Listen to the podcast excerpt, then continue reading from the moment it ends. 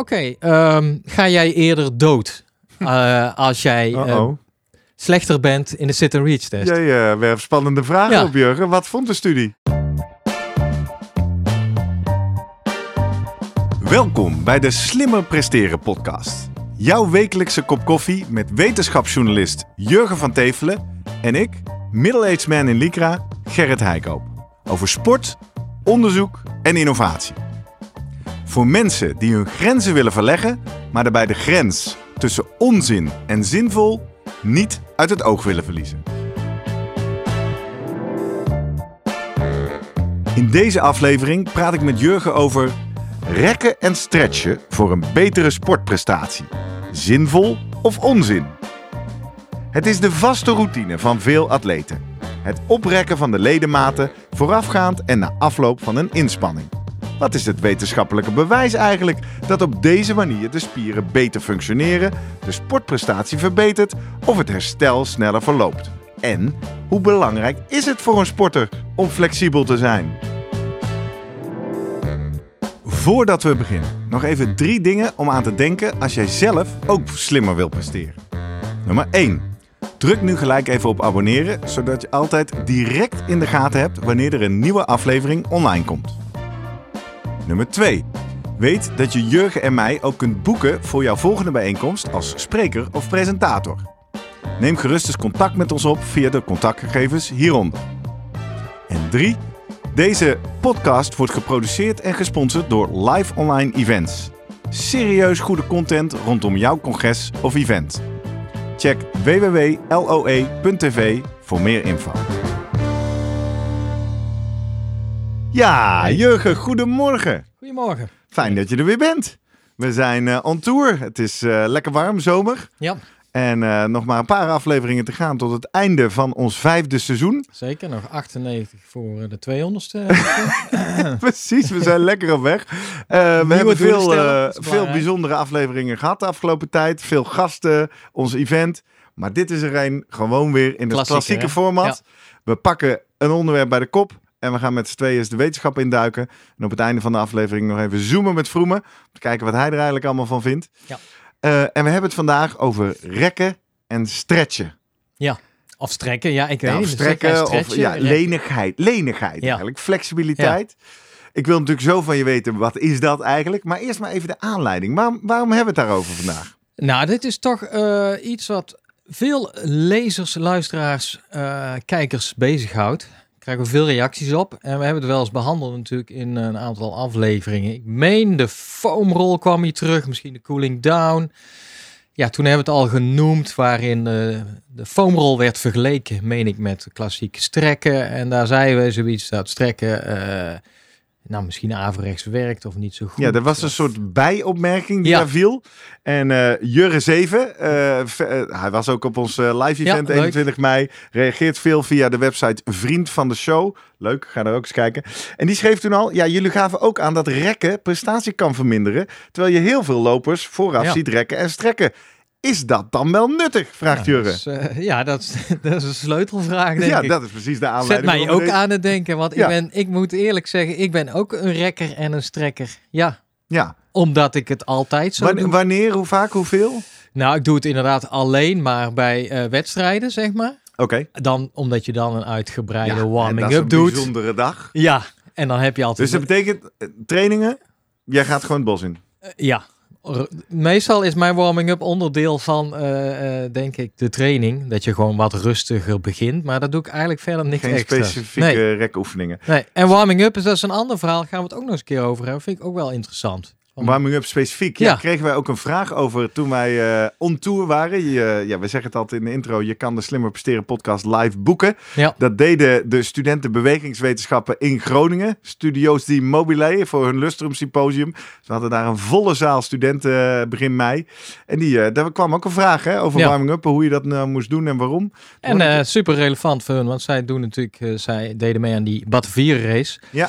Waarbij vette eh, loop voor ja. studenten. van eh, volgens mij Nijmegen naar Enschede met allemaal verschillende etappes, variërend van 3 kilometer tot, tot 12. Ja. ja, in hoeverre ga je dan tijd besteden? Hoeveel eh, aan een warming-up? Hoe Ja. belangrijk is dat? Maar dat is dus een andere aflevering. Ja. Dat is een cliffhanger. Ik zag ook op Instagram, alweer een tijd geleden, kregen wij een bericht van Tom Harde underscore man. Ehm, hallo, Ju- of hey Jurgen en Gerrit. Kunnen jullie een podcast doen over yoga? Deze eeuwenoude traditie wordt vaak gekoppeld aan een gezonder, vraagteken fitter, lichaam vanwege bepaalde energiestromen die vrijkomen. Of zit de werkende kracht in het lenig en sterker worden? En heeft dit positieve invloed op mijn sportprestaties? En eh, een podcast over lenigheid lijkt me ook heel interessant. Fietsers met korte hamstrings, heeft dat voor- of nadelen? Kan lenigheid blessures voorkomen? En zo ja, welke oefeningen? Nou, zo breed steken we hem vandaag niet in. Hè? Het is niet een podcast over yoga, maar ik weet weinig die- van yoga, dus, Nee, eh, maar het gaat om lenig worden. Hoe Precies. belangrijk is lenigheid? Ja, en kan je dat eh, met strekken eh, inderdaad verbeteren? Ja. En heeft dat dan ook allerlei positieve effecten op de sportprestatie, blessures? Wat zegt de wetenschap Ja. en wanneer moet je het dan doen? Nog Ja. even onze eigen ervaring. Jij zegt ik doe het alleen bij wedstrijden. Ja, Wat doe je dan? Ja eh, dan ga ik bij zo'n boom staan. En Tegen dan, die boom aan duwen? Eh, ja? eh, ja, deels tegen de boom Kuitje aan. rekken? De boom, en, en inderdaad dan even, zeg maar, je hiel naar je kont brengen. En Ja, dat Even nou, die bovenbeenspieren strekken. En waarom? Ik weet het niet. Dat zie ik andere mensen ook doen. dan doe en je dat maar na. ja, je bent een beetje nerveus, sowieso. Ja, je moet die tijd toch doornemen en denk, nou ja, je moet iets doen of zo. Je moet bezig zijn, voorbereiding op. En eigenlijk, nou, toch wel, voor mij was het ook nuttig om eens even te kijken, hoe zit het dan precies qua eh, studies en qua bewijs van of dat überhaupt zinvol is. Ja. En misschien zelfs wel averechts werkt. Averechts zeg Ja. jij. Nou, dat is helemaal spannend. Zou ons wel eens tegen kunnen werken? Ja. En, eh, oh ja, dat is, dat is voorafgaand. Na afloop ben ik wel een vaste eh, strekker. Ja. Dat doe ik nou nooit. Nee? Nee.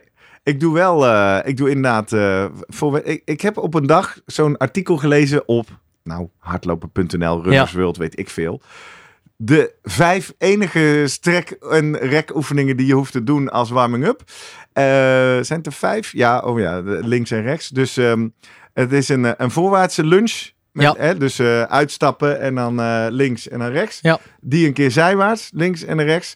En dan een keer je knieën optrekken naar je borst om je bilspier te rekken. En dat doe je heel kort tijdens het Vrij wandelen. kort. Hè? Ja, gewoon precies. eigenlijk, ik Ja. loop hier, ja, je kent Ja. de situatie hier. Ik doe de achterdeur dicht en dan op die tegels naar het tuinhek doe ik die vijf oefeningen even. En dat, dat doe ik Ja. niet altijd, maar best wel vaak.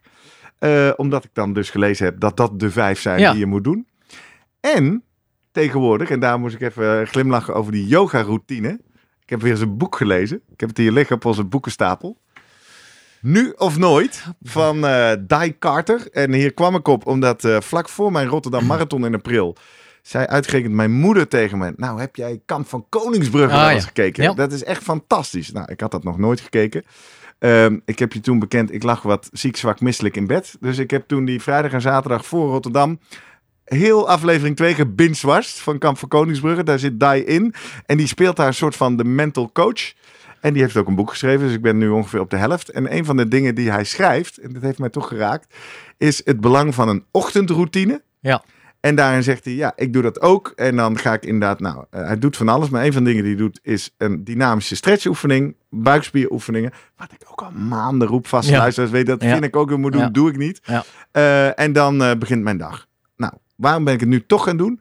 Omdat de zin die hij daarna schrijft, het gaat er niet om hoeveel je er doet, maar dat je het doet. Ja, ja. En toen dacht ik, daar kan ik wat mee. Want Ja. ik denk altijd, ja, ik moet dan eh 20, 30 Ja. sit-ups doen, eh 30 push-ups. En omdat ik inmiddels een beetje ontraind ben, kan ik dat niet. en dat, ja, serieus. Echt, Ja. ik schaam me kapot. Maar dus toen had ik dit gelezen, dacht nou, begin ik gewoon met 10. Ja. En dat kan ik natuurlijk wel.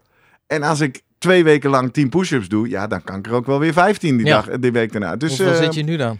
ja, ik zit nu rond de 20. Ja. Dus ik doe 20 Maar- sit-ups, 20 eh, push-ups Maar dan heb je het al. Het gaat steeds meer tijd kosten op die manier, Nou, toch? exact. Dat wordt irritant. Ja. en dan sla ik dus al wel weer Ja. eens een keer over. Ja, ja. Als ik haast heb. Dus de vraag is van, ja... Maar dus eh, terug naar rekken strekken. Daar zit dus ook een zonnegroet in. Dus Ja. ik hoop dat ik dadelijk eh, leer dat dat oké is. Want Nee. die is redelijk dynamisch. Maar Nou, ja. eh, hè, dat is een Ik, yoga ik oefening. doe regelmatig inderdaad, eh, mijn, mijn vrouw die, die doet iets op Hoenderdaal. Heet geen body, body balance volgens mij heet het. En dan doet ze ook veel zonnegroeten. Ja. Dus die wil ze in het weekend dan ook nog wel doen. En dan denk ik, ach, ik doe gewoon mee. Ziet er goed uit. En, Oké. en dan zitten we altijd elkaar een beetje uit te lachen, zij mij. Want ik Over ben zo stijf ik ben zo ik ook. stijf als wat. Ik, ook. ik, kan hem ook niet helemaal. hè. En Ik dan, kan, eh, eh, zie delen van de zonnegroet Nou, kan ik. Dan zie ik haar dingen doen en dan denk ik, ah, nou ja, dat is toch misschien wel goed, sowieso om te doen. Dus dan eh, doe ik braaf mee. En nou, toevalligerwijs kreeg ik nog een, een appje van eh, Martin Bredijk. Die wil natuurlijk eigenlijk niet vermeld worden, anders zou hij wel reageren. Ja. Maar die, die app mij dan rechtstreeks en die zei, ja, misschien een leuke aflevering voor eh, rekken strekken. Ik ben, hij is ook begonnen aan de zonnegroet. Hij zei, ja, lenigheid. Ja, hoe, Ja. hoe belangrijk is dat eigenlijk voor een atleet of voor een mens in het algemeen? Word je daar ouder van? Ja. Eh, word je dan minder kwaliteit van leven misschien beter? Ja. Nou, want heel veel mensen doen het, voelen zich daarna goed.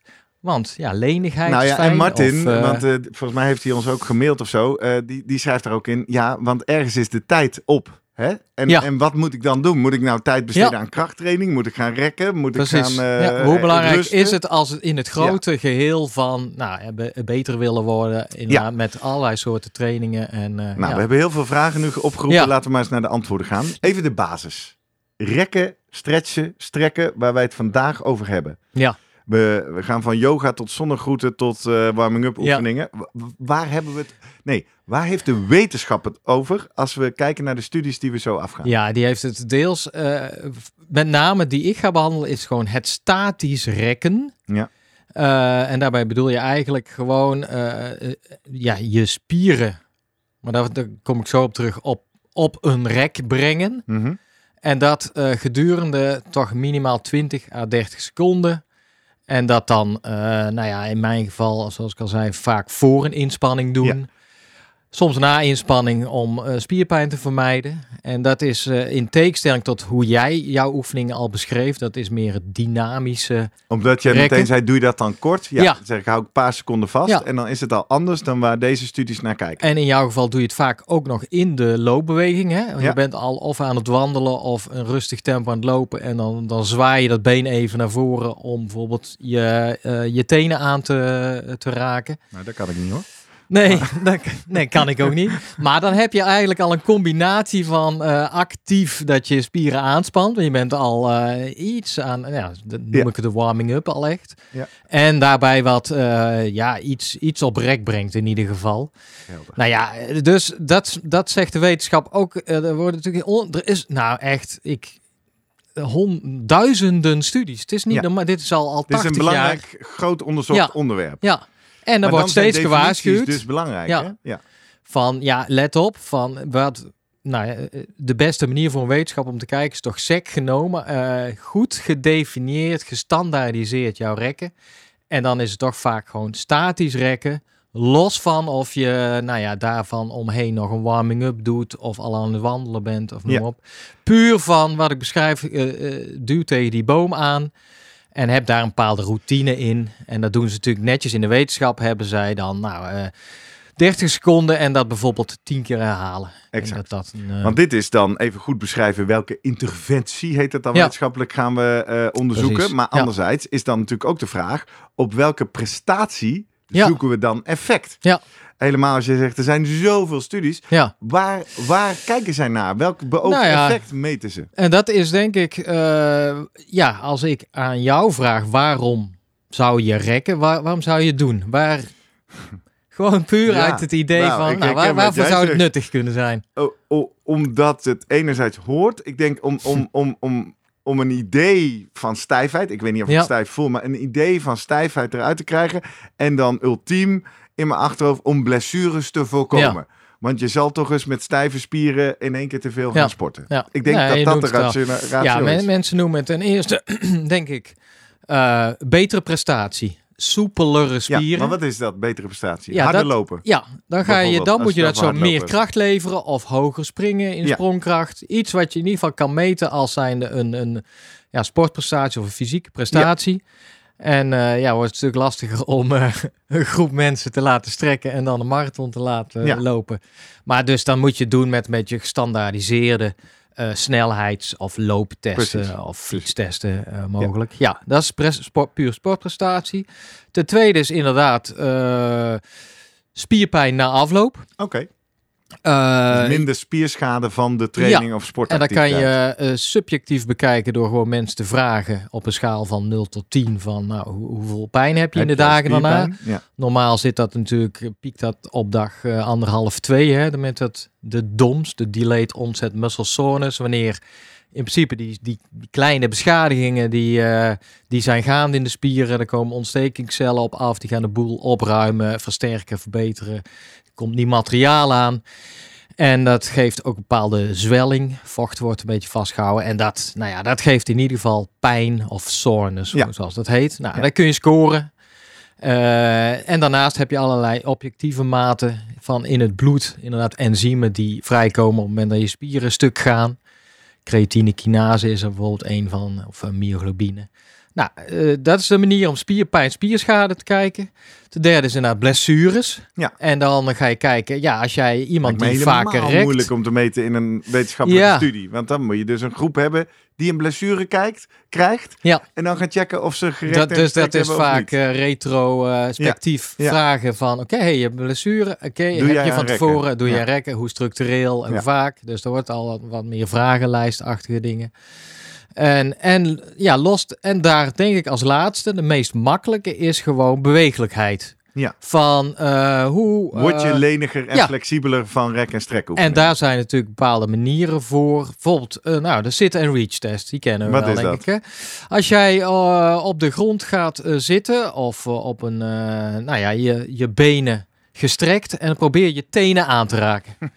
nou, hoe goed ben je daarin? Voor de kijkers op YouTube zeggen we dan. Zal ik het even proberen? Ik kan niet op de grond, want dan ga ik buiten beeld. Ik ga even op de bank. Even goed op het randje zitten. Dan strek ik mijn benen. En dan zo gewoon nu. Ja, en dan kijken hoe ver kom je. En je Ja. kent ze natuurlijk van vroeger, of kinderen. Ja, die dan Die zo onder hun Ja. voetzolen pakken. Ja. Even voor de luisteraars. Ik zit denk ik nog zeker 10 centimeter van mijn tenen af. En ik voel een gruwelijke rek in mijn knieholtes. Nou, ik begin bij mijn... Eh, en dan doe ik het ook nog nou, met één hand. Want met die andere hou ik mijn microfoon vast. Dus dit, dit Ik heb het idee dat ja. ik iets verder kom. Ja, denk ik ook. Maar ik, waar- waar je doet kan het ook staan doen, toch? Of Je niet? kan ook staan, zeker. Dat is helemaal Ja. gênant. En Doen we dat samen? Ja, Ja, ja even- hoofd van het beeld. Ja, zo. Ja, nou, even. En dan merk je, als je een beetje Kan jij de grond aanraken? gaat doorzakken, Ja, veren. Maar dat mag niet, toch? Heb ik Nee, altijd ja, geleerd. niet. Je mag niet veren. Ah, jij bent wel leniger dan ik, zie ik al. Waar doet het pijn bij jou? Knieholtes. Ja. Als ik het zittend doe. Ja, hamstrings. Ja. Ja. En, eh nou, En een beetje, je merkt dat de rug kan Ja. ontspannen en dan kom je wat dieper Ja, of zo. ja. Of Nou, dit is een, een, een, nou, echt een hele standaard test. Ja. Die in heel veel studies gebruikt is als maat voor flexibiliteit. Nou, je kan natuurlijk, zijn er andere manieren. hè. Het zijn vaak over die range of motion. Ja. Ga maar eens, denk ik, oh, dat hoeft nu niet op je rug liggen. En eh, nou, de, niet, de, gelukkig, ja. de dead bug, hè? dat is ook zo'n... eh, eh, oh ja, met je benen recht in de lucht en je armen recht in Ja, de lucht. en dan doe je de oefening waarbij je de ene linkerbeen en rechterarm naar achteren brengt, naar de Ja, grond. ja. En dan vice versa. Nou, wat ik al merk is als ik mijn benen omhoog doe en mijn armen. Kan je ze dan niet meer strekken. Nee, ja, eh, er zit gewoon hier in mijn been. Dan kan ik echt links. En ik heb daar wel eens natuurlijk, laten, laat daar wel eens mensen echt lekker tegenaan duwen of noem maar op. En denk je, ja, dit is toch wel... Nee, het lukt me zeker niet om mijn been volledig te strekken. Nee. Vraag is, hoe erg is dat? Ja. Nou ja, je komt wel een beetje stijf over natuurlijk. Ja, het ziet er niet heel atletisch Nee. uit, zullen we maar zeggen. Nee. Dus Jurgen, hoe, hoe erg is dat? Want dit is dan inderdaad binnen het domein lenigheid, flexibiliteit. Ja. Nou, dat zijn we niet heel erg. Ja. Dan is er vast een studie, ik kan hem denk ik inkoppen, die laat zien als je veel rekt en strekt dat je leniger wordt, toch? Ja. Dat lijkt me logisch. Dat effect is er. Nou, dat is ook wel goed dat je dat noemt. Want ik.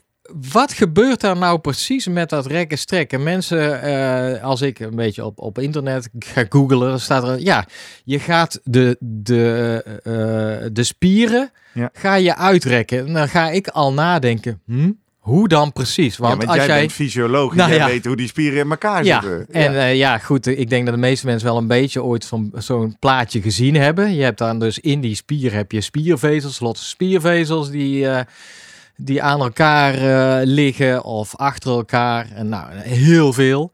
En dan ga je weer inzoomen en dan heb je eigenlijk van die eiwitfilamenten, luisteraars. die ja. eigenlijk zo in elkaar glijden hè, tijdens contractie. ja. Eh, een beetje met die weerhaakjes zitten die dan aan elkaar en op die manier wordt, wordt kracht geleverd. En dan denk ik, zou het nou echt zo zijn dat als jij eh, tegen zo'n zo'n zo'n boom gaat staan, dat dan daadwerkelijk die spierfilamenten verder van elkaar af gaan zitten?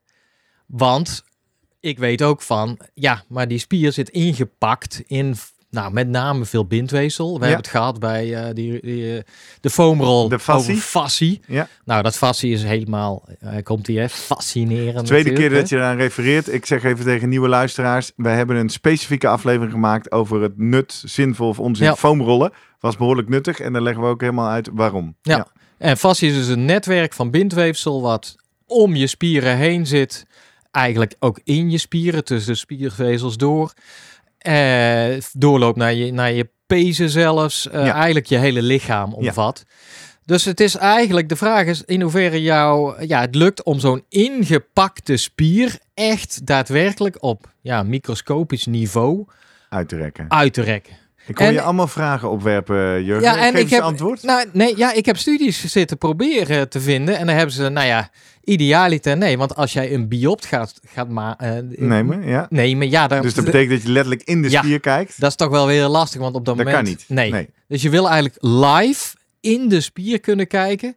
Ja, daar zijn eigenlijk helemaal geen goede technieken voor. Ja, echo tegenwoordig. Ja. Dus er zijn wel wat studies gedaan die met echo proberen te kijken. Maar dan is het al heel moeilijk om echt in te zoomen op dat microscopisch kleine niveau. Want dan praat je over die verschillende banden. De, de, de- ze- Maar, eh, ik, begrijp, ik begrijp de complexiteit. Dit is Ja. niet te meten, niet te zien. Maar Ja. als je het nou toch gewoon even uitzoomt, dan, dan, dan voel je toch gewoon een soort elasticiteit. En, en is toch, wat ik zeg, Ja, is maar bijna is dat- intuïtief.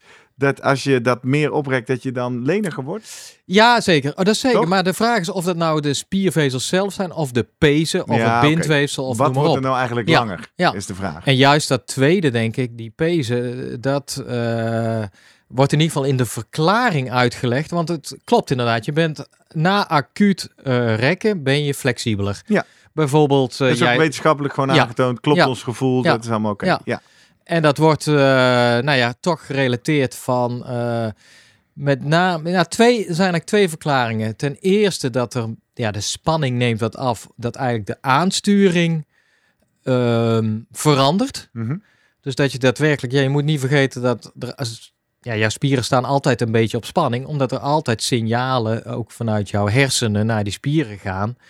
Je bent nooit 100% dat het zo'n spier helemaal niks doet natuurlijk. hè? Er zijn nee. altijd wat, s- eh, wat tonus zit er dan. Nou, da- daar kan het aan liggen. En het andere waar, wat men zegt is inderdaad dat het eigenlijk zit in een normaal is veel energieopslag in, in met name de pezen. En vooral bij het hardlopen is dat heel belangrijk. Hè? De energie, elke stap die je neemt wordt energie opgeslagen in pezen. Maar ook dus eigenlijk denk ik in het bindweefsel en in de spieren zelf. Mhm. En op het moment dat jij dan weer de volgende stap neemt, eigenlijk afzet, dan wordt die energie eigenlijk weer teruggegeven. Dat is het, het ideale beeld van, van hardlopen. Energie opslaan bij elke stap en teruggeven. Ja. En er wordt een beetje gezegd, nou ja, als jij ook die pezen zeg maar wat soepeler maakt, minder stijf, dat de energieopslag wellicht wat minder wordt. Moeilijk omdat... Minder. Ja, Minder. ja. Omdat je dan, je kan je En voorstellen, nu is ja. dit een eerste hint waarom wij net in ons openingsgesprekje het woord averechts gebruiken. Ja, klopt. Want, ehm, nou ja, je, de- je gaat het altijd versimplificeren natuurlijk. Ja, denk aan een soort elastiek. Ja. En als je een, een best wel een dik, stijf elastiek hebt, ja, dan kan je een bepaalde rek op uitoefenen. Ja. Maar met die rek heb je wel, nou ja, laat los, best wel wat energie in opgeslagen. Veert die ook Ja. hard terug. Ja, en stel dat jij- een eh, elastiek enorm zit op te rekken, dan merk je op een gegeven moment dat die rek er een beetje ook Oh. uit is, toch? Ja, ja, ja, Rek je hem uit en dan flubbert hij een beetje terug. Ja. Zo dat zie zou ik dat een model kunnen me. zijn wat, we- wat rekken doet met onze pezen. Ja, en wel heel extreem. Maar daarom is een stijve pace is gewoon hartstikke goed of perfect voor de energieopslag. Ja. En Oh. eh, nou, en dat, brengt me meteen tot, vind ik toch wel een hele mooie, interessante studie. De belangrijkste studie, ja. nou, er zijn er Of wel... een, eh, een belangrijke. ja. Hardlopers hebben ze wel eens gekeken van marathonlopers, topmarathonlopers. Hoe goed doen jullie het in die sit- en reach test ten opzichte van een controlegroep? Ja. En dan blijken ze echt waardeloos te zijn. Slecht, Aha, dus nu gaan we de- eh, door van het onderwerp lenigheid Ja. naar sportprestatie. Ja, Ga nou eens even kijken naar goede hardlopers. Hoe lenig zijn die dan? ja. Nou, in dit geval, top eh, marathonlopers zijn zeker niet lelijk. Lenig? Le- le- ze niet lelijk zijn? Ja, dat klopt ook. Ze zijn ook zeker niet lelijk. Nee, met z'n niet de studie. mooiste mensen, maar eh, niet lenig. Dus eh, vrij beroerd, denk ik, in onze sit-and-reach test. Ja. Dus er is hoop voor ons, denk ik. Ja. Maar kijk je naar, ja, het zijn niet voor niks uh, topmarathonlopers. Ze lopen natuurlijk heel goed. En dat heeft ook te maken met hoe efficiënt zij lopen. Dus in een loopeconomie. Ja. Ja. we weten van toplopers, die hebben een hele goede loopeconomie. En dat zit hem eigenlijk in zo min mogelijk energie verliezen tijdens elke eh, Stap. stap. Ja. Ja. en dat is dus eh, het neerkomen van het opvangen van het lichaamsgewicht. En dan uiteindelijk die energie opslaan en weer teruggeven in eh, de volgende pas. Grappig. Eh, kijk ze naar ongetrainde mensen die nog nooit een marathon hebben gelopen. Laat staan dat die voor een lol 5 kilometer lopen. Die hebben ze ook wel eens eh, de sit-and-reach test laten doen. Twee, en eigenlijk daaronder verdeeld van... Oké, jij bent heel lenig. Je bent goed in die test. Tot, eh jij bent super stijf. Je en bent dan op een Jurgen Gerrit. ja, en dan op een loopband gezet. Dus, ging- dus ging voor het eerst, eh, ja, dan echt een beetje hardlopen. En dan sec gekeken naar loopeconomie. Dus dat we gewoon simpel één snelheid aanbieden op die loopband. Je meet eigenlijk de zuurstofconsumptie. Ja. En dan zien ze gewoon bij die mensen die ongetrainde, die stijf zijn, dat die eh, minder zuurstof verbruiken, efficiënter lopen. Precies. En dus dat- dat, dat voedt, dat, die metafoor van dat korte stijve elastiek, wat gewoon bouncy is, wat jij net eh, Ja. schetst. Dat stijfheid voor marathonlopers Voor- in ieder ja, geval. Alleen marathonlopers of specifiek hardlopen? eh, hardlopen. Ja, Ja. precies. Dus voor de sport hardlopen Ja. lijkt het zo te zijn dat lenigheid helemaal geen voordeel is. Klopt. Sterker nog, misschien wel Ja. contraproductief. Nu zijn er natuurlijk luisteraars die zeggen, ja, nogal wie dus. Maar ga maar eens turnen of zelfs eh, eh, fietsen, wielrennen. wielrennen. Voetballen, draaikeren, Ja. volleyballen, Ja. springen. Ja. Ja, weet ik eigenlijk niet. Springen is natuurlijk ook weer, daar heb je ook die, die energieopslag nodig. Ja, Ja. ja. maar dat is weer een beetje dynamisch. Ja, nee, dat klopt.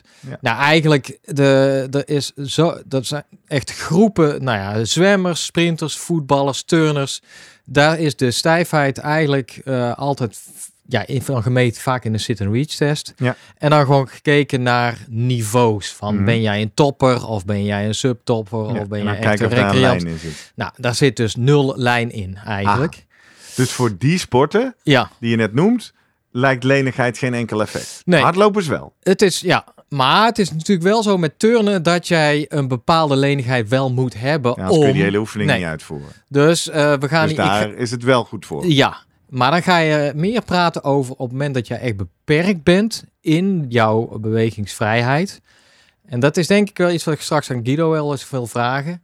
Er wordt altijd gezegd, als jij gewoon een beetje stijf bent, zoals jij en ik, en, maar in ieder geval geen eh, beperking hebben in onze bewegingsvrijheid, dan is er niks aan de hand. Dan hoef je echt niet leniger te worden. Alleen mijn vraag is een beetje, ja, wanneer, waar zitten precies die afkapwaarden? Ja, wanneer wordt het beperkt? Ja, wanneer Ja. bijvoorbeeld, ik kan me voorstellen, als je bij het hardlopen, ja, eh, jouw knie helemaal niet kan heffen, ja, dan, eh, dan is daar wel een beperking.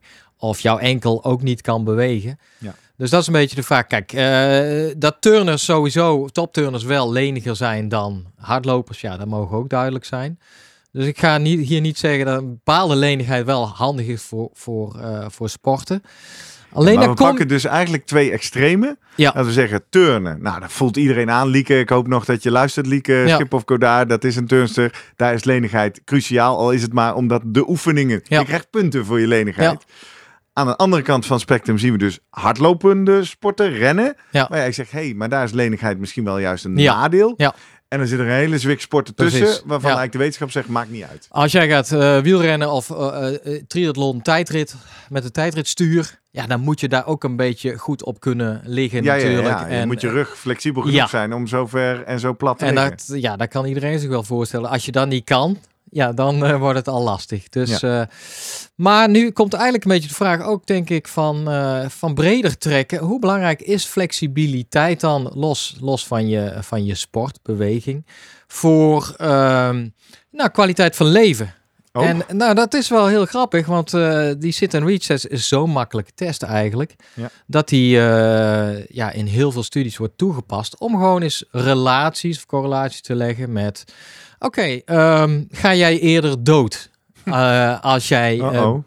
slechter bent in de sit-and-reach test? Jij eh, werpt spannende vragen Ja. op, Jurgen. Wat vond de studie? Ho, ho, wacht even. Eerst even dit. Slimmer presteren gaat natuurlijk ook over slimmer bezig zijn tussen je trainingen door. Oftewel herstel. Daarom brengen wij om de twee weken een korte, snelle hersteltip, powered door onze partner BlackRoll.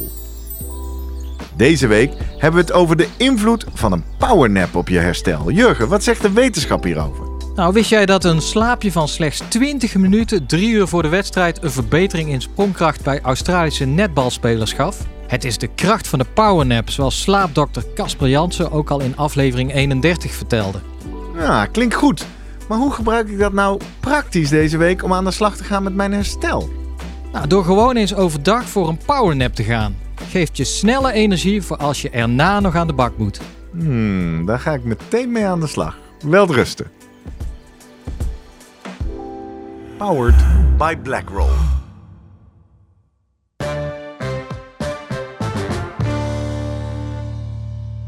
Wat vond de studie? Nou, die vond dus eh, dat het niks uitmaakt. Oh, gelukkig. Gelukkig, ja.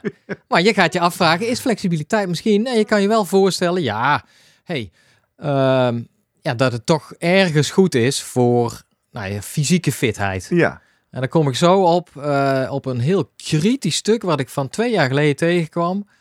Van een Australiër. vertel. En die, eh, die wond zich behoorlijk op, omdat volgens de bepaalde richtlijnen, oh ja, van de ACSM, dus de Amerikaanse College Sport Medicine. Dus dat is eigenlijk de, eh, de groep van, van sportartsen, fitness, eh, Trainers. eh, trainers, Ja. trainers sowieso. Mensen die professioneel over sport Ja. nadenken. En die hebben dan een aantal parameters waarvan ze zeggen, die zijn belangrijk om voor fysieke fitheid. Mhm. En daarmee eigenlijk ook zeggen van ja, om ja, gezond oud te worden. En dan, nou, nou, welke zijn dat? En dat is één, nou, dat zijn er een stuk vier, vijf, spierkracht. Ja. Hebben we denk ik ook wel al Ja. over gehad, hè? hoe Ja, belangrijk Ook het is. rondom ouder worden Ja. en het belang van krachttraining Precies. juist bij oudere mensen. Uithoudingsvermogen. Er zijn natuurlijk altijd van die studies zeggen als jij eh, zoveel meer VO2 max op 60-jarige leeftijd bent dan of hebt, Ja, ben je dan leef, dan, en dan leef jij waarschijnlijk twee jaar ouder Logisch. langer. Of, Ja, ja. Dus dat, eh, de derde is, is balans. Oh ja. Eh, Komt in ja. de buurt van coördinatie, Ja, waar we natuurlijk Geert klopt. Savelsberg eh, over hoorden vertellen. En dat wordt, ja, dat, daar ga je natuurlijk af. Dat vroeg ik me af. Ja, flexibiliteit, balans, is dat niet een beetje hetzelfde? Ja, dat wordt dus toch niet eh, zo gezien. Dan ga maar eens op één been staan, ga maar eens hinkelen of zo. Ja, dan merk je al. Ja, dat heeft niks te maken met lenigheid. Nee. Nee. De laatste is, of de vierde is eigenlijk lichaamssamenstelling. Gewoon sec genomen, hoeveel spier Hoeveel heb jij, hoeveel vet heb hoeveel jij, bot, hoeveel- BMI. ja. En dan hebben ze als vijfde toch nog toegevoegd flexibiliteit. En die man die is daar een beetje eh, op Die zijn man manier. is die Australiër Ja. die hierover publiceert. Want, nou ja, die heeft dus eigenlijk echt een heel goed verhaal, zet ik in de show notes, opgeschreven. Die zegt, nou, waarom staat die erbij? Waarom is dat, flexibiliteit, belangrijk dan voor fysieke fitheid? En, en hij zegt eigenlijk, want daar, daar klopt in ieder geval wetenschappelijk gezien helemaal niks van. Ten eerste, iemand die eh, minder flexibel is, zit een reach test, wordt eh, zeker net zo oud als iemand die ja, dat wel gaat is. niet eerder dood. Nee. Ten Nee. tweede, valt iemand vaker bijvoorbeeld, vooral met voor ouder worden Dat is belangrijk? aangetoond. Mensen met een, die leniger zijn en ze zitten iets dit, vallen vaker als ze Nee, op senioren dat maakt dus ook niks Oh, uit. dat maakt niet nee, uit. Dus hij zegt, helder. of je flexibel bent of niet, maakt niks uit het aantal vallen. Aantal dagen dat jij eh, niet op je werk verschijnt vanwege een blessure of een pijntje wat je opgedaan bij het werk zelfs. Ja. Ehm, Factor flexibiliteit Ja. maakt niks uit. Eh, en dan hebben ze leuke fysieke testen gedaan voor, voor brandweermannen en, en eh, volgens mij een politie in een achtervolgingsscène hebben ze dan, nou ja, dan hebben ze ook gemeten, een parcoursje denk ik in Ja, de ja. gymzaal. Ja. En dan hebben ze ook gekeken, nou, we gaan dat gewoon correleren aan, nou, sit-and-reach test eh, uitslag. En ook daar vinden ze helemaal geen verschil. Dus eigenlijk in al, nou, en dat- dit zijn nog een paar studies. Alle studies die gedaan zijn, wordt eigenlijk niks gevonden van een meerwaarde van flexibel zijn voor nou ja, kwaliteit van leven. Hey, en jij zegt dit artikel is twee jaar oud. Ja. In reactie op dit artikel of in dit artikel zelf, wordt dan, legt dan iemand uit waarom het wel Nee, onderdeel ja. is van de Big Five van fitheid? Ik heb hem niet, het is een opiniestuk. Ja. Dus daar, eh, ja, daar zal wel, intern, denk ik, wel een en ander over gezegd, eh, over Maar ook gezegd zijn. Maar er zijn nog American geen nieuwe... College of Sports Medicine reageert niet van dit is waarom wij deze in de Big Five Nee. hebben opgenomen. Nee, ik denk dat dat, ehm, ja, daar zal wel weer TZT nieuwe richtlijnen komen. En dan is het misschien de vraag of dat langzaam dit komt er niet uit of, de lucht vallen. of afgezwakt. Dat komt niet uit de lucht vallen, maar er is al, ja, eh, er zit ook een bepaald. Ik denk dat eh, binnen die groep daar heel veel inderdaad fitnessinstructeurs, trainers die misschien meer praktisch ingesteld zijn eh, en, en minder de wetenschappelijke literatuur bijhouden. Ja. En daar dan, ja, daar hoeft maar één keer, of ja, één, keer- er moet maar één keer bij elke cursus uitgelegd worden hoe belangrijk flexibiliteit is. Ja, en dat gaat maar dan toch rondzoomen. Ja, want het voelt intuïtief natuurlijk. Ja. Hè? Het voelt wel logisch dat, dat het belangrijk is. En hij verwijst daarbij ook naar een enquête die ooit gedaan is bij echt een, een hele grote groep van dat soort mensen. En dan geeft denk ik driekwart stevast aan van, ja, ik, ik, ik eh, geef mijn pupillen zeker rek- en strek oefeningen, want flexibiliteit is Ja. belangrijk. Ja. Ik is- zit te denken, ik heb het ook wel eens te horen gekregen, want ik heb het ook wel eens. Ik heb eh, in mijn vlog zie je het wel. Ben Ja. ik bij de bij de, de, de foodpodoloog geweest. Ja. Ben wel eens bij een bikefitter geweest. Dan moet je ook al die testjes doen. En die roepen dan allemaal: ja, ga maar strekken. Je hebt veel te korte hamstrings. ja. Laat het maar oprekken. Nou ja, en, en zijn punt is, oké, als je nou echt eh, beperking gaat hebben, hè, waar we straks met Guido nog eens vragen van wanneer treedt dat nou op, en eh, dan is zijn punt eigenlijk van ja, en daarbij denken we dat rekken strekken de enige manier is om flexibel te worden, maar hij zegt ja, ga gewoon krachttraining doen of gewone training of gewoon je oefeningen, je aerobe oefeningen.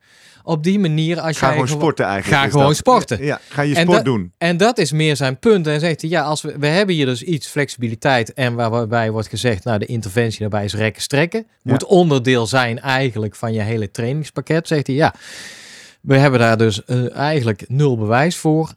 Ja, waarom schrijven we het dan voor? Dit is gewoon zonde van de tijd. Want in die tijd waar jij eh, aan het trekken strekken bent, kan jij veel beter echt, echt trainen, krachtoefeningen doen. En op die manier je flexibiliteit, nou ja, bijhouden, verbeteren mogelijk eh, Zo. waar nodig.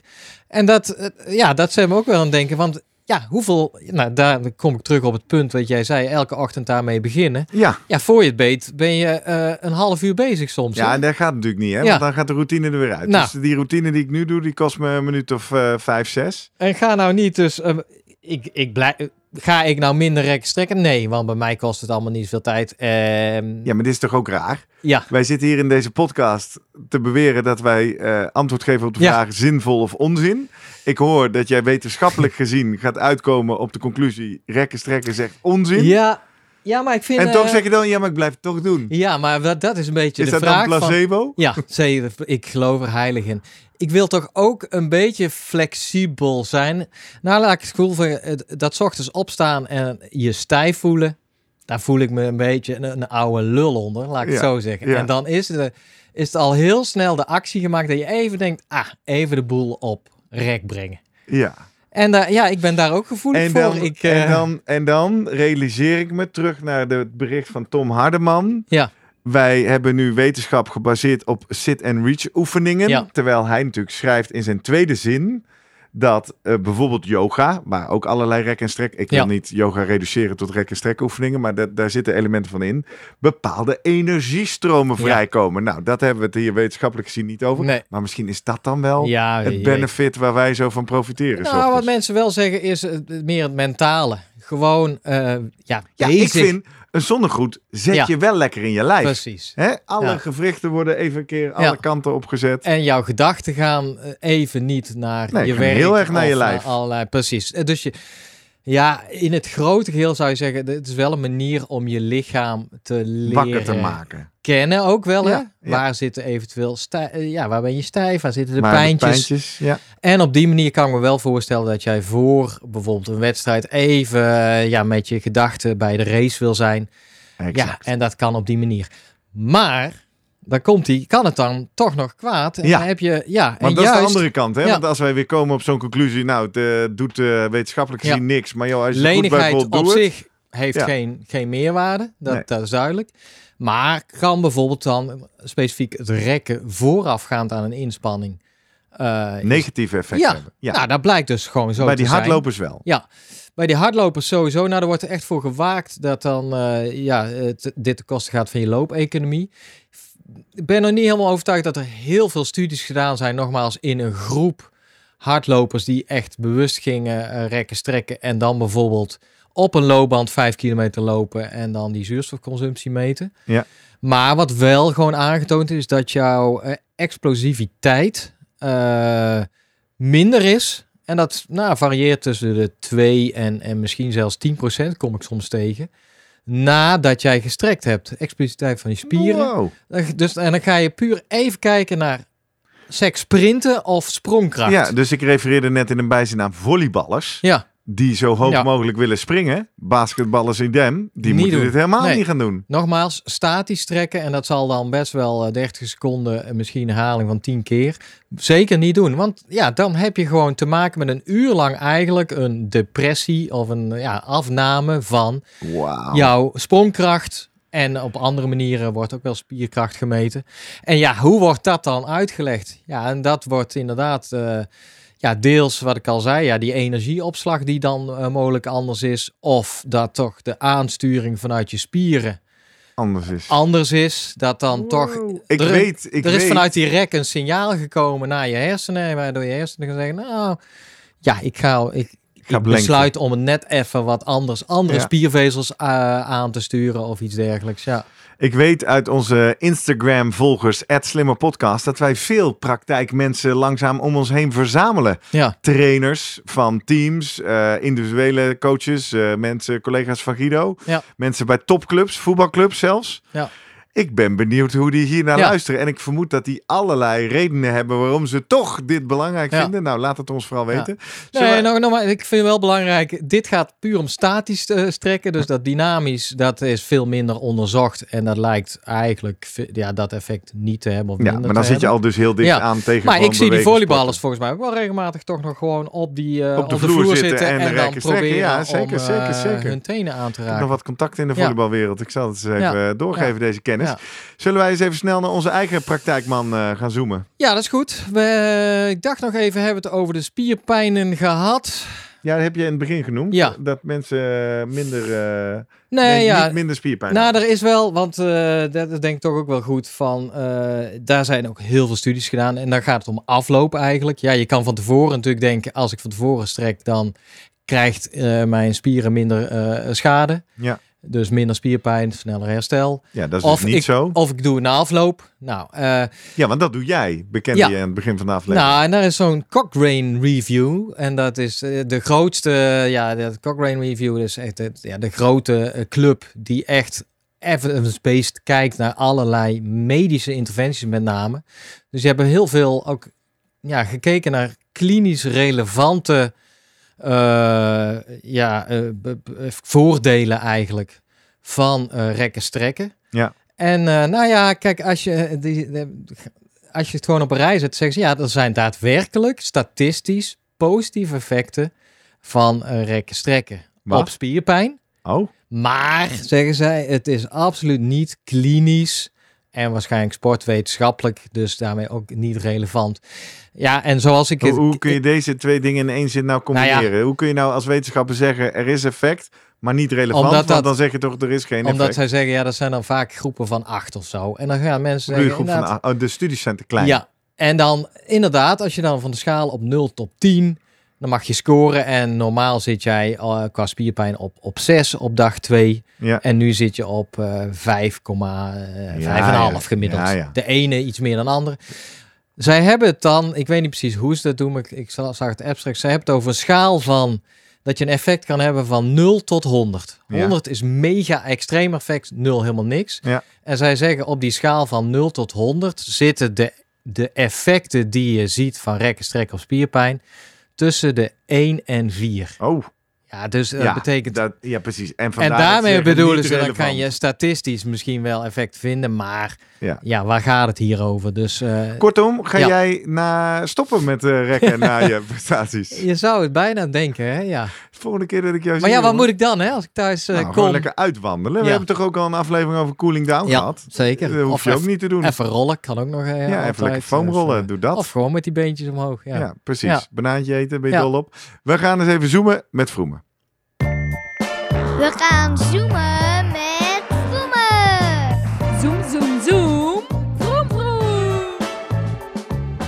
Hey Guido. Hey Guido.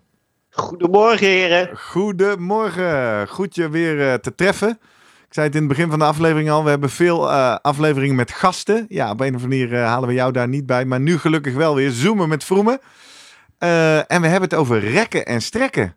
Laat maar met begin beginnen. Hoe doe jij het op de sit-and-reach test? Poeh, niet zo, ik, ben, ik ben echt niet zo heel soepel. Kun jij, kun jij als je gaat staan de grond aanraken met gestrekte benen?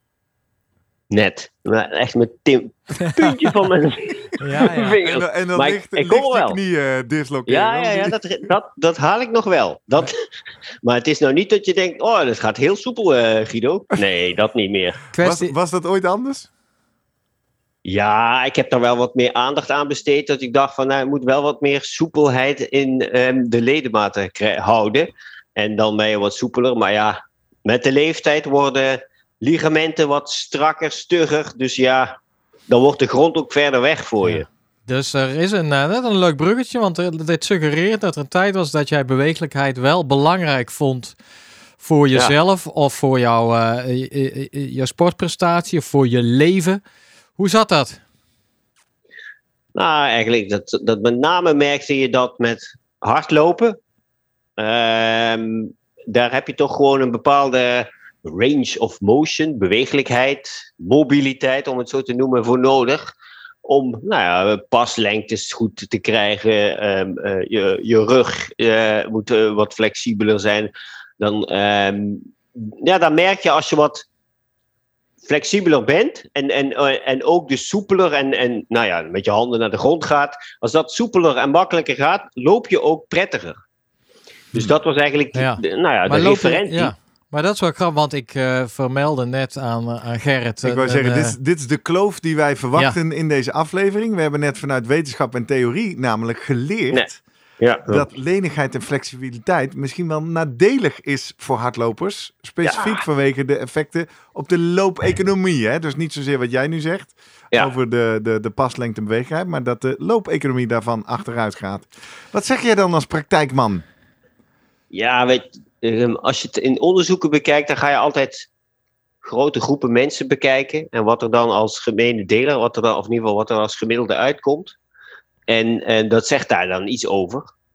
Maar ja, als je met sporters werkt, en met name als je wat eh elite sporters ook. Maar eigenlijk is het voor, voor iedereen, het is, je, je werkt met losse personen en niemand daarvan is gemiddeld. En ik vind met rekken en strekken, nou, als, je dat aan iedereen, als je dat aan losse mensen gaat vragen, sporters, dan denk doe jij het, doe jij het niet? En waarom? Dan krijg je allemaal verschillende antwoorden. Want de ene vindt het heel prettig om te doen. En de andere denkt, ja, daar heb ik echt nooit zin in. Dat sla ik altijd over. Uiteindelijk, als je het op een hoop gooit, komt er wel een gemiddelde uit. Maar ik zeg altijd, nou, je- doe waar je zelf prettig bij voelt. Want wetenschappelijk gezien, inderdaad, als je daar gaat kijken, dan denk ik, ja, er staat niet, niet iets dat je dat nou per se moet doen. Omdat het beter voor je is. Exact. En dat herken jij ook wel vanuit je achtergrond als sportarts, fysioloog. En je zegt Ja. dus veel meer vanuit je coachrol. Ja. Wil ik dat mensen in, zich goed voelen, een Ja. goede routine hebben. En vanuit daar vind ik dat prima en ga ik het niet afraden of zo. Klopt. En je ziet ook, als je met ehm, clubtrainingen hebt, daar zit altijd een vast ritueel in. Hè? Je gaat warm lopen. En na het warm lopen ga je even rekken en strekken. Ja. Ja. Dat zit er bij iedereen in. Ja, dat is een soort ritueel. En nou ja, dat heeft ook dan een betekenis van even, hè, nadat je warm hebt gelopen, dan kun je even bij elkaar gaan staan en even voelen hoe het lichaam ervoor staat door dat rekken en strekken. Maar het is ook een beetje babbeltje maken onderling en even wat communiceren. En daarna kun je, kun je weer doorgaan met de training. Ik denk dat nu heel veel luisterende trainers opgelucht ademhalen. Precies. Want die zaten wat eh, ongemakkelijk op hun stoel, omdat wij dat net keihard hebben afgeserveerd. En nu heb je ze gelukkig weer een aantal andere argumenten gegeven waarom Ja, maar je dat het heeft toch lekker moet doen. Het is, heeft, dat is ook gewoon een hele belangrijke functie natuurlijk, hè, voor heel veel groepstrainingen daar. Want je even bij elkaar staan, even voelen hoe je lichaam ervoor staat om die training te doen. Dat is een, nou, een soort thermometer daarvoor. En even wat dingetjes doornemen van, nou ja, wat heb je allemaal meegemaakt vandaag of van de week? Ja, maar ik vind, ja, nee, eh, volgens mij komt het wel samen. Hè? Dit Wel, is toch ook Ja. wel. eh, wij gaan ook niet glashard eh, steeds zeggen, je moet het per se niet doen. Nee, maar we neigden Maar- wel naar hè, eh, Ja. rekken, strekken, zinvol of onzin. We neigden naar onzin. Ja, Fysiologisch of, of, en- of sportieve ja, prestatie En vooral hardlopers waarbij wordt gezegd, ja, nou kijk uit dat je niet te flexibel of in ieder geval, eh, ja, Ja. Stijf, stijf lopen is, is belangrijk om het energieverlies eh, te beperken. Ja, s- En daar komt het een beetje dat, op neer, Dat ja. begrijp ik inderdaad. Hè? Ja. De stugheid van de, van de ligamenten. Ja. Die zeiden, hè, daardoor krijg je ook minder verlies door. Ja. Aan de andere kant, als ik in mijn, nou ja, hè, mijn twintig jaar tijd als sportarts heb ik heel veel wat eh, ehm, benen, eh, eh, knieën, heupen allemaal getest. Hoe stug of hoe flexibel iemand is. Ja. Ehm, en zeker in de triathlon heb je ook vaak mensen die komen uit het zwemmen. Die zijn daar moet je een flexibele enkel hebben voor je beenslag, et cetera. Als je die laat lopen, dan zijn ze heel flexibel, maar dan is dus de beweeglijkheid van de gewrichten vrij groot. Dat heeft dus ook te maken, dus als je dat minder goed kunt stabiliseren vanuit je spieren om het gewricht heen, dat die, nou ja, die gaan dan bewegen dan net iets verder dan eigenlijk ehm, ze gewend zijn. Waardoor je dus eerder blessures op gaat lopen. Hmm. Iemand die heel stug is, daarentegen, dan denk je ja, maar die heeft dan wat minder bewegingsuitslag. Maar die heeft dan ook weer in zijn gewricht, in zijn enkels vooral, gewoon, nou ja, die zit eerder tegen zijn limiet aan, waardoor Mhm. die niet, zeg maar, die, die schade krijgt die iemand Ja. Heeft die heel flexibel is. Ja. Nee, maar wat die dan krijgt, is bijvoorbeeld, omdat hij zulke stugge pezen heeft, dat hij dan zijn spieren, bijvoorbeeld zijn binnenste kuitspier, te veel op zijn donder geeft, die dan gaat protesteren, of niet? Zwakste schakel, Ja. ergens, ergens gaat het dan weer haperen. Dus ja, je moet altijd. Kijk, het heel flexibel is niet handig, heel stug is ook niet handig. Je Ja. moet er natuurlijk ergens een, een tussenweg hebben waarbij. eh, Even context voor de nieuwe luisteraars. Dit was een inside referentie naar mijn trainingsproces met jou Ja, richting ja. de Marathon van Rotterdam. Waarbij ik inderdaad in, in begin maart dacht, ik heb een Achillespees blessure. Wat niet de Achillespees bleek te zijn, maar eh, de, de binnenste kuitspier die zich overbelast waande, slash niet meer ontspande, slash... eh, eh, en dat hebben we er gelukkig op tijd uit weten te trainen door te fietsen, te foamrollen, te rekken. Maar, Ja. eh, Nee, maar je noemt het al. Het is denk ik eh, precies ook de vraag die ik nog had. eh, puur medisch inderdaad gezien, of sportmedisch.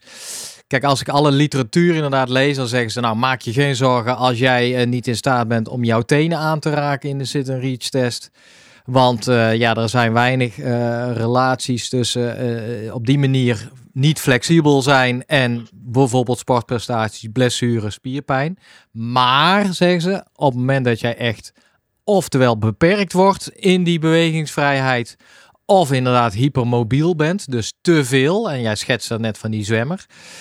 Ehm, ja, waar ligt, zijn daar harde maten voor, of is dat eh, eigenlijk dat het toch weer ook ja, individueel je wil weten verschillend wat is is? te beperkt. ja, hè? Wat is wanneer moet ik me zorgen maken? Ik kan bijvoorbeeld mijn linkerbeen nooit helemaal strekken.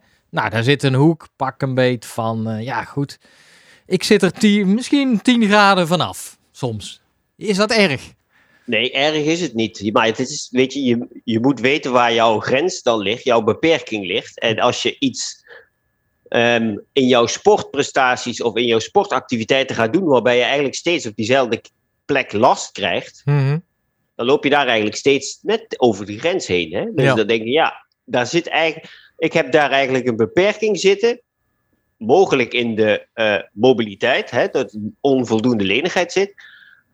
En als ik, dat, als ik daar niks aan doe, blijf ik daar steeds last van houden. Maar als ik, als ik in mijn sport, nou ja, activiteiten daar eigenlijk geen last van heb. En ik ben wat stugger doordat ik als ik dit soort testjes doe, maar ja, die doe ik anders nooit Ja. dan heeft het natuurlijk ook geen, nou ja, niet echt heel veel zin om daar heel veel werk in te stoppen om flexibeler of soepeler te worden. Ja. Want ja, je hebt daar eigenlijk nergens last van. Nee. Kijk, dit soort tips zijn we nou op zoek in deze podcast. Hè? Je, waar moet je nou wel tijd en energie in steken? En dat heb je nu mooi begrensd. Mocht je inderdaad het in je sport tegenkomen, dan wel. Maar anders inderdaad, ja, boeien hoe lenig je bent. Ja. Ik ben wel benieuwd. Ik ben uitgebreid door jou getest, eh, Guido. Maar als ik me even heel goed herinner, heb je, hebben we geen sit en reach gedaan, toch? Nee, we hebben geen sit en reach test gedaan. Nee, wat is op zich weet je, dat is niet zozeer dat ik. Ik kan heel veel dingen gaan meten en verzamelen. Van bewegingsuitslagen, hoeveel graden dit, hoeveel graden dat. Ja. Ehm, maar als ik er niet direct een consequentie aan kan verbinden. Ehm, ja, dan kun je heel veel meten, maar dan heb je een hoop data, maar je doet dus niet zoveel met die data. Nee.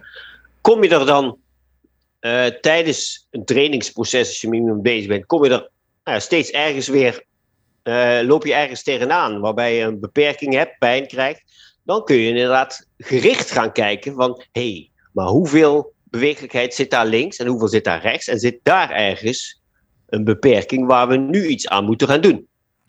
Helder. En eh, zie je dat al zo, na een paar maanden samen trainen? Maar heb jij al eh, dingen gezien? Want ik kan jou vertellen, dat had je wel door, maar ik ben natuurlijk stijve hark. Eh, lopen ja, wij ja. al tegen beperkingen aan? Ja, ja, we hebben het voornamelijk gelopen natuurlijk en daar hebben we natuurlijk al een beperking gekregen waar we wel goed mee om hebben gegaan. En, en ja, dat is de ook- kuitspier waar we het net over hadden. Ja. ja. Ja, ja. Ehm, wat je met fietsen bijvoorbeeld, en dat is ook in de triathlon, en waar je ook die flexibiliteit bij nodig hebt, dat zul je misschien nog wel krijgen. Ehm, mensen die eh, op een triathlonfiets in een lichtstuur liggen en die onvoldoende mobiliteit hebben in hun rug, die kunnen gewoon helemaal niet zo diep liggen. Mhm. Die zitten dus eigenlijk met een lichtstuur en die hebben, zitten nog redelijk rechtop. ja, ja.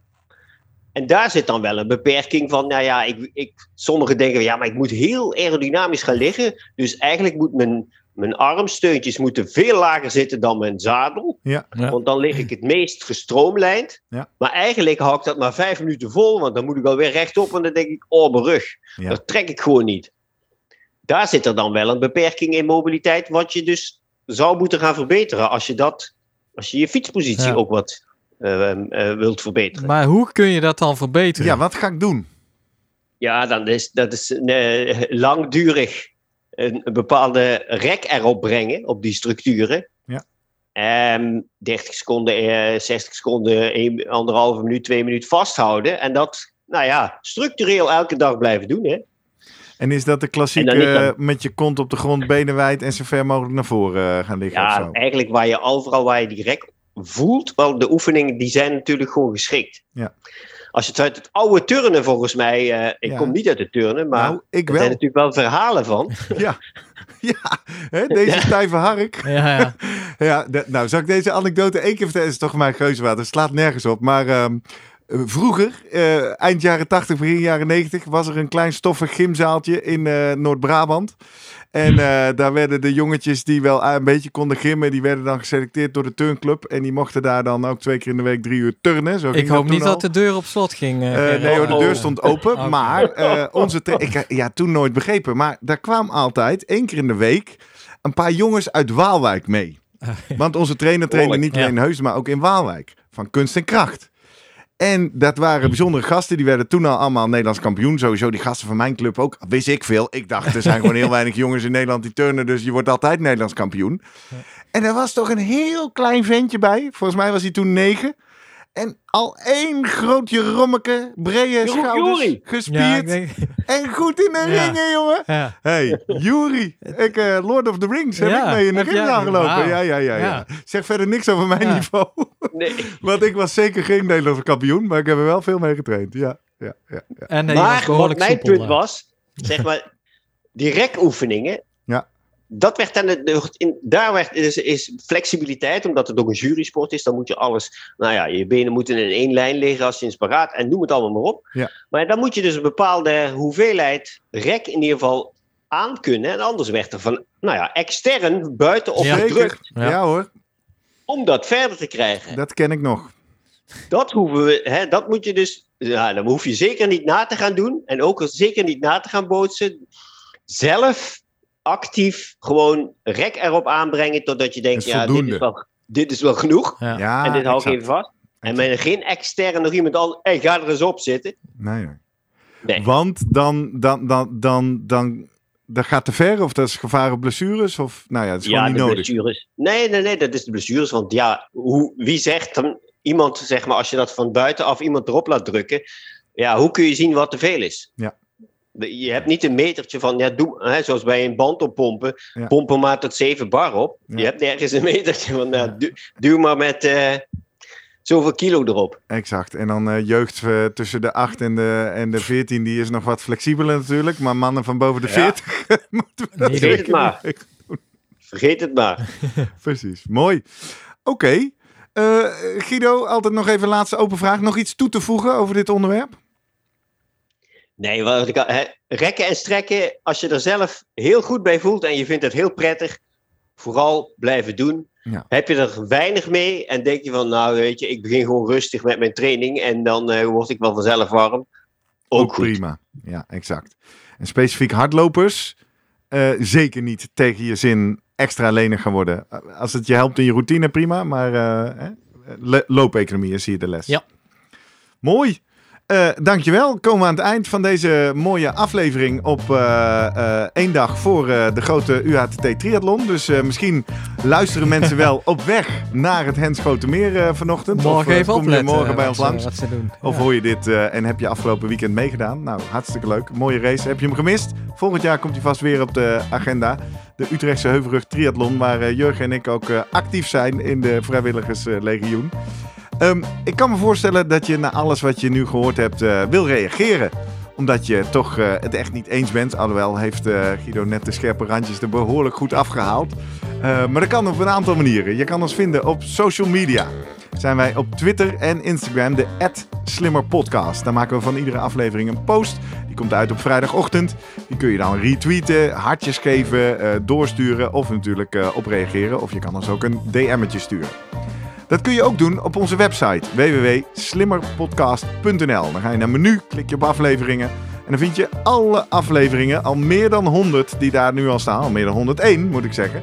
Eh, dit was nummer 102, allemaal gerubriceerd per seizoen, per categorie, per onderwerp. En dan kun je helemaal losgaan als je deze podcast pas net ontdekt en eh, nog twee jaar aan eh, afleveringen terugluisteren. Die link kan je daar pakken van deze aflevering, doorsturen, doorappen naar alle collega-trainers. Of je kan daar ook een reactie achterlaten. Of je kan ons mailen, net zoals... eh, eh, nee, dat is, hadden we deze aflevering niet. Maar eh, zoals veel mensen doen, via post.slimmerpodcast.nl. We lezen het altijd. We reageren uiteindelijk ook altijd. En ik voel me af en toe lullig naar wat mails die twee, drie weken blijven liggen. Maar we zien ze heus wel hoor. En we komen heus wel bij je terug. Maar ja, af en toe raken we wat swamped in de inbox. Dan zijn we er rond, denk ik hè? Ja. We gaan door naar volgende week. Nieuwe aflevering met een nieuwe gast. Dus Guido, jou spreken we over twee weken weer. Yo, Hoi! Hoi. doei!